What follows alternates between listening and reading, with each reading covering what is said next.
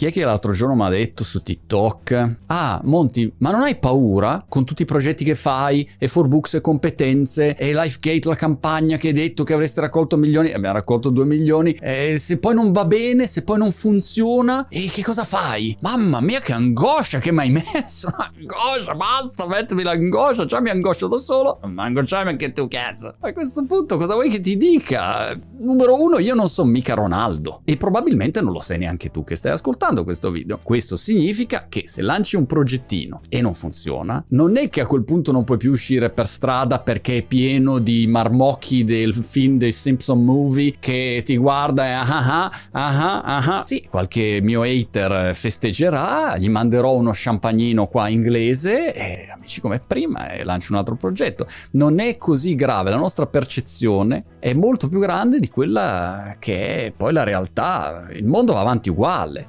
Voglio dire, il mio cane Bobby Biscuit eh, non è che mi toglie saluto se Forbooks fallisce o competenze non funzionano o il libro non vende. E chi se ne fotte, il mio Trachycarpus non, non smette mica di fare la fotosintesi. Bellin. Considerazione numero due. Uno cerca ovviamente di evitare il rischio del catastrofale. Eh, lo sentite? Questo giurisprudenziale che me, come a volte si esprime. Il rischio del catastrofale cerchi di evitarlo. Il, il cataclysmically bloody damn fucking bad, quello cerchi di evitarlo. È chiaro che se tu lanci una nuova iniziativa e che ne so, è un progetto che prevede che tu alla Udini ti lanci dal 57 piano di un grattacielo dentro a una vaschettina mattina che sono lo azzecchi perfettamente e schiatti, lì non c'è mica piano B, lì poi è finita, non è che vai avanti. Il tuo cane Bobby Biscuit eh, sarà triste perché non esisti più crepi, allora devi cercare di evitare quel rischio lì, fare proprio una roba che ti porta alla soglia. Questo però è un fatto di carattere, io sono un pavido e allora cerco di tenere un minimo di tutela, ci sono persone che invece rischiano tutto perché credono in quella visione, buon per loro, io non sono tanto così. E l'idea di finire come Sylvester Stallone che poi aveva dovuto dovuto vendere il suo cagnolino quando voleva far Rocky e poi però l'ha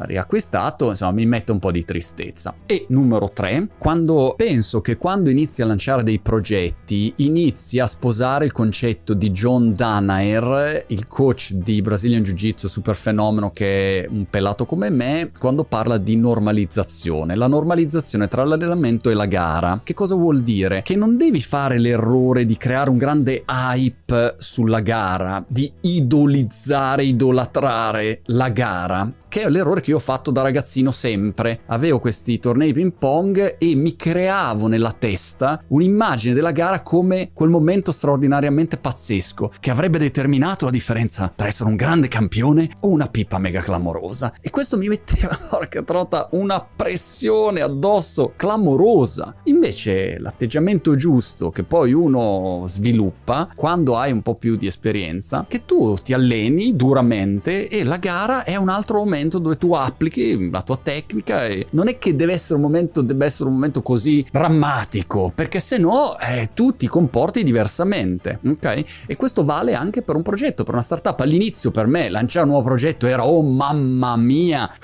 questo determinerà se saranno Steve Jobs, Elon Musk o la mamma di Bill Gates e oggi invece nulla, ogni giorno lancio un progettino nuovo, 365 giorni, in 10 anni ne lanci 3650, prima o poi ne vorrà imbroccare uno, eh basta. E se non imbrocchi neanche uno, Bobby, andiamo a fare la pisciatina, dai, andiamo.